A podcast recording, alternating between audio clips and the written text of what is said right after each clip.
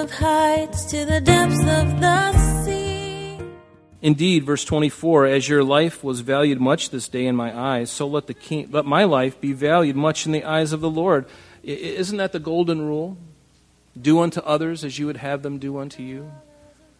That's all David is asking in an Old Testament narrative. As your life was much valued this day in my eyes, so let my life be valued in the Lord's. In other words, Saul, just leave me alone.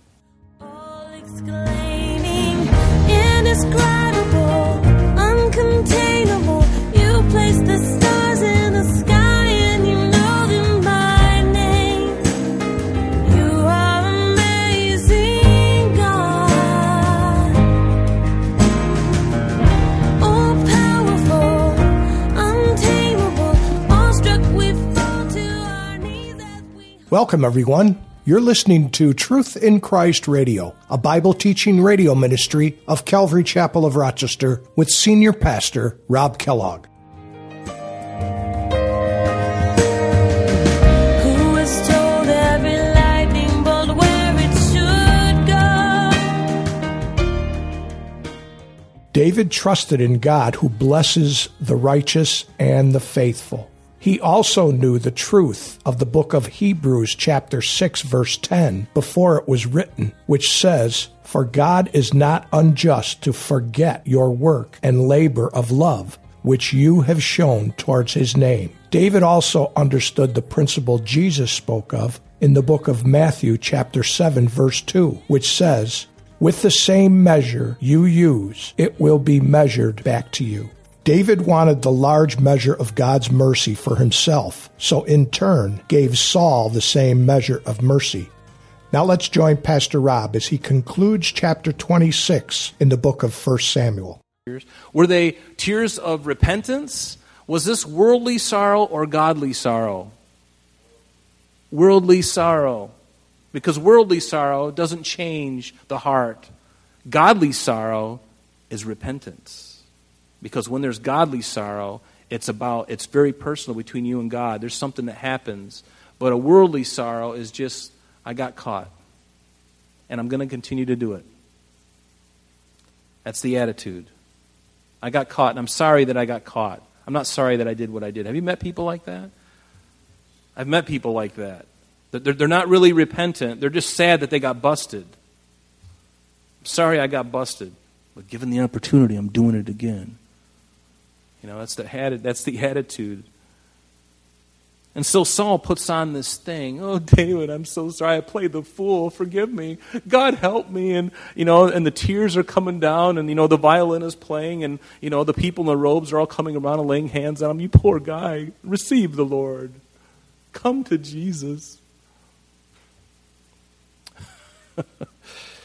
and, and yet there's no, we've seen this before. We've seen this before. We've seen this before. So Saul said, I've sinned. Return, my son David, for I will harm you no more, because my life was precious in your eyes this day. Indeed, I have played the fool, and I've erred exceedingly. Now, I believe this is probably one of the times where, day, where Saul had his lucid moment where the spirit of, of the devil or a demon wasn't controlling him. Because he has these moments where, these lucid moments, where I believe the real Saul is coming out. The real Saul is being repentant, and he really I, I, really think he had part of him that was like that, but he was a double minded man. That means double spirited. That means halt between two positions. What are you going to do? I don't know. Depends on how the wind blows. Depends on if I wake up tomorrow morning, what I'm going to do. I don't know. That's kind of way Saul was. He would just kind of roll the dice, you know, see what happens. And David answered and said, here is the king's spear. Let one of the young men come over and get it. And may the Lord repay every man for his righteousness and his faithfulness. For the Lord delivered you into my hand today, Saul, but I would not stretch out my hand against the Lord's anointed. And wow, what an, an excellent reminder again to Saul in this lucid moment of his. To remind him, this is not just your kingdom, Saul, you are the Lord's anointed. That means there's accountability. It's not just about you on the throne accomplishing your will, what you want to do. You are there on God's purpose. You are there by God's design, and you should have been a good king. You could have been a good king. You might have been a good king, but you chose darkness. You chose your own way. And it was always about obedience. It was always about obedience. Have you ever noticed that? With the Lord, it's always about obedience. Just be obedient to the Lord. You know, when He shows you something, when He puts something on your heart, don't just dismiss it. That still small voice in your heart when He tells you to do something, why not just step out in faith, especially if it's something that is challenging you a little bit, that's going to um, impugn your pride a little bit? Why don't you step out and see what the Lord might do? When you're in Wegmans and the Lord puts on your heart, you know, why don't you just go over to that lady and just tell her that Jesus loves her? What, are you kidding me? Forget that. You kidding me? She looks like a self-made woman. She's going to take out her, you know, her long little thing in her hair and she's going to stab me with it. I'm not going to do that. Really? I, have told this story a couple of times so far, but it, it really is just like this. My daughter, when she was little, I'm glad she's in the other room because now she's not so little. But um, she was in the in the in the she was young enough to be in the um, in the cart and her legs were you know through the thing you know how you put kids in there and uh, and and she and we so we're going through the the line and there was a, an African American woman and and she was checking you know checking out the and she was scanning our items and and I was completely out to lunch I was putting stuff on the cart I'm just it's about business right so I'm just I'm just getting this thing done and my daughter looks over to her and she says do you know that Jesus loves you and she said it just kind and sweet like that in her little girl voice. And you should have seen that woman. She stopped what she was doing. She looked like she'd seen a deer in headlights. Or she was like the deer in headlights. And the tears started to come down. And she looked at my daughter. And that was something I'll never forget. Because out of the mouth of babes, it wasn't me, it was my daughter. Just telling her that Jesus loves her. And then, and then I finally realized what moment was happening here and I wanted to jump on the coattails. And I told the lady, I said, He does, He loves you. And she goes, That's the best thing I've heard in a long time. She goes, I've, I've, I've walked away from the Lord, and I grew up a Christian, but I've, I've walked away. And just to hear you, you know, your daughter say that just melted me. And as she's scanning the things, the tears are just running, you know, and I'm just like, God, you are so good. So good, you know. Indeed, verse 24, as your life was valued much this day in my eyes, so let, the king, let my life be valued much in the eyes of the Lord. Isn't that the golden rule? Do unto others as you would have them do unto you. That's all David is asking in an Old Testament narrative. As your life was much valued this day in my eyes, so let my life be valued in the Lord's. In other words, Saul, just leave me alone. I'm not here to hurt you. I've proven that twice so far. I could have killed you twice. I chose not to touch the Lord's anointed. What great respect, what great honor, what great integrity. I love that. I want to be a guy like that. Indeed, as your, uh, and then he goes on, he says, and, and let him, let the Lord deliver me out of all tribulation. And then Saul said to David, and here it is, May you be blessed, my son David. You shall both do great things and also still prevail. And I believe that maybe at this moment, Saul realized at this time, finally, you know what? My time is done. I think there was a, a, a and, and he didn't. He, Saul did not pursue David anymore after this moment. But David didn't know that.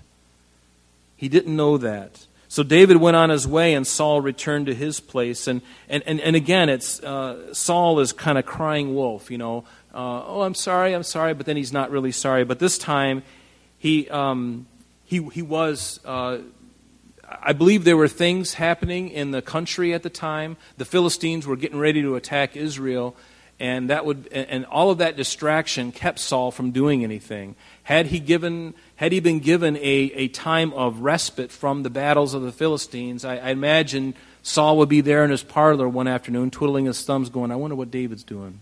But he didn't have time. He had, to, he had other battles that were more important to, to handle.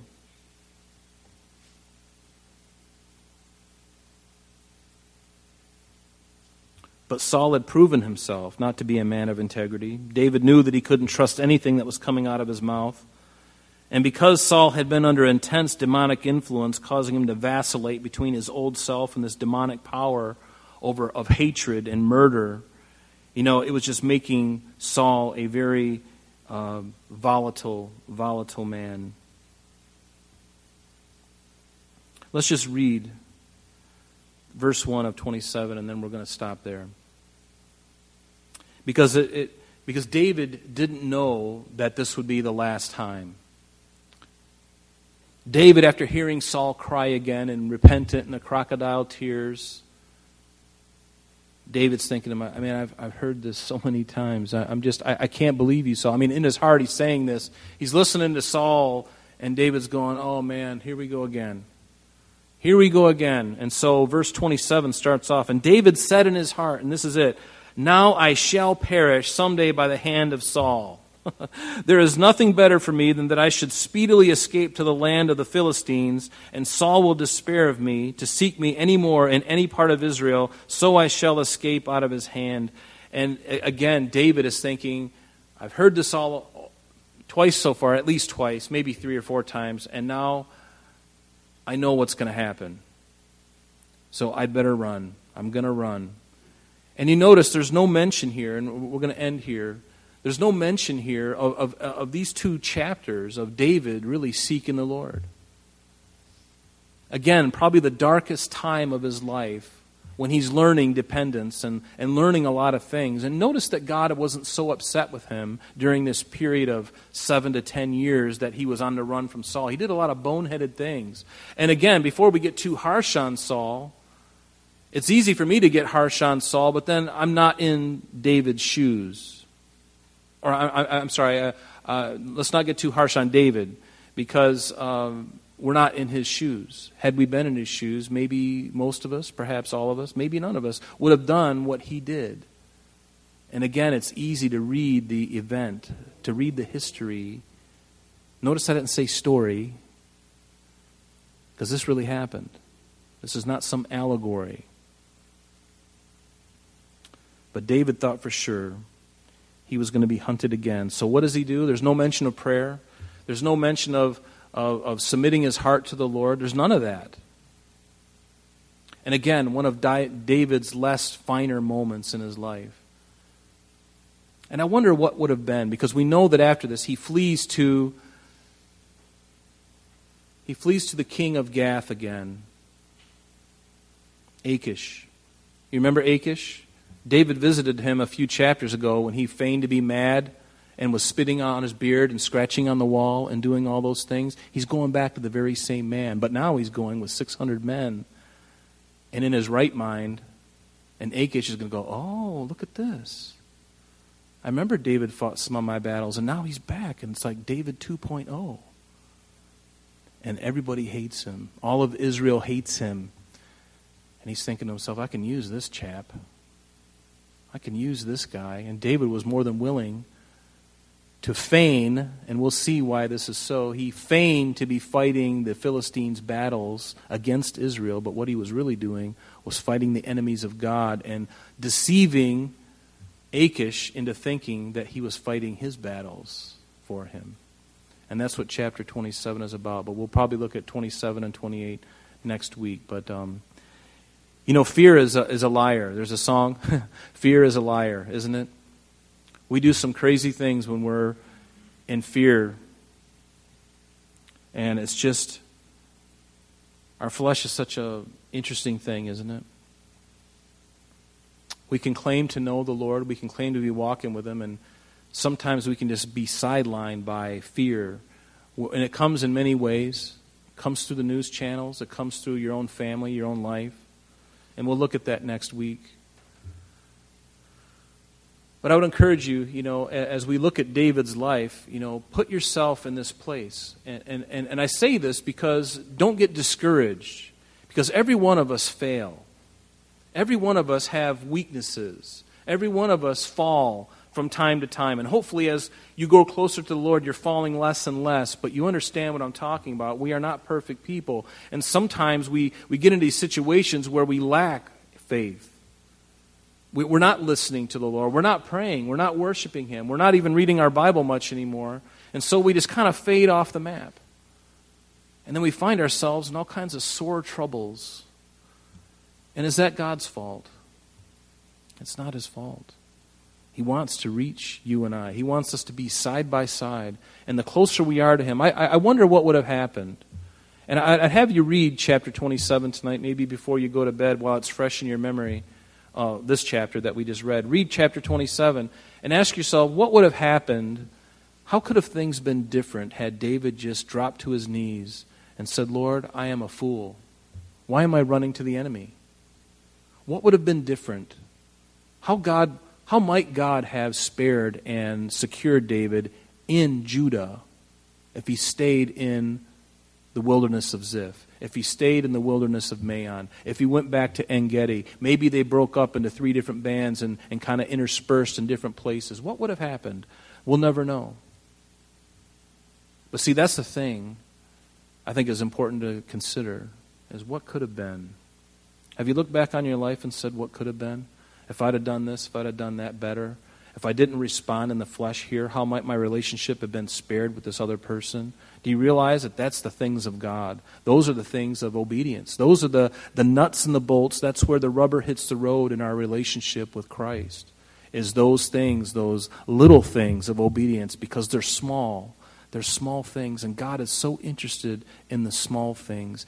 Don't get me wrong, He's interested in the big things, but if you're faithful in the small things, oh, God is saying, I can give you much greater things because I can entrust you because you're not just turning a blind eye to the very small thing that you know, that little speck in your eye that you know needs to be addressed, and you're addressing it. Good for you. But if you don't address it, if you don't address it, it gets bigger, it gets worse, it gets bigger, it gets worse. And pretty soon you're thinking, I can handle this, I can handle this. Like these people who are on drugs. Oh, I can take care of it. I, I hear it all the time. There's a guy in my street, a, an older man, he's probably in his 60s. He had a, a son who was 21 years old, and his son was taking heroin. And I remember seeing this guy walk by my house every day walking his dog. And I, I talked to him one day, and he told me, he was just, and I, I said, Hey, I, want to introduce you to myself. And I told him I was, uh, you know, at the church and I'd love to pray for him. I was like, what can I pray for you about? And he said, and he broken heart. He said, would you pray for my son? He's addicted to heroin. He keeps thinking he can, he can kick this thing. Every time, every weekend, he's saying, Dad, I can kick this. I won't do it. And then he does it. And then he says, Well, I can do it. I can handle it. I can handle it. And then one day I saw him walking by the house, and I went out to him, and I could just see his head was a little bit lower than before. And I said, uh, I said, I think his name was John. I said, John, I said, what's, what's going on? He said, a week ago my son died from heroin.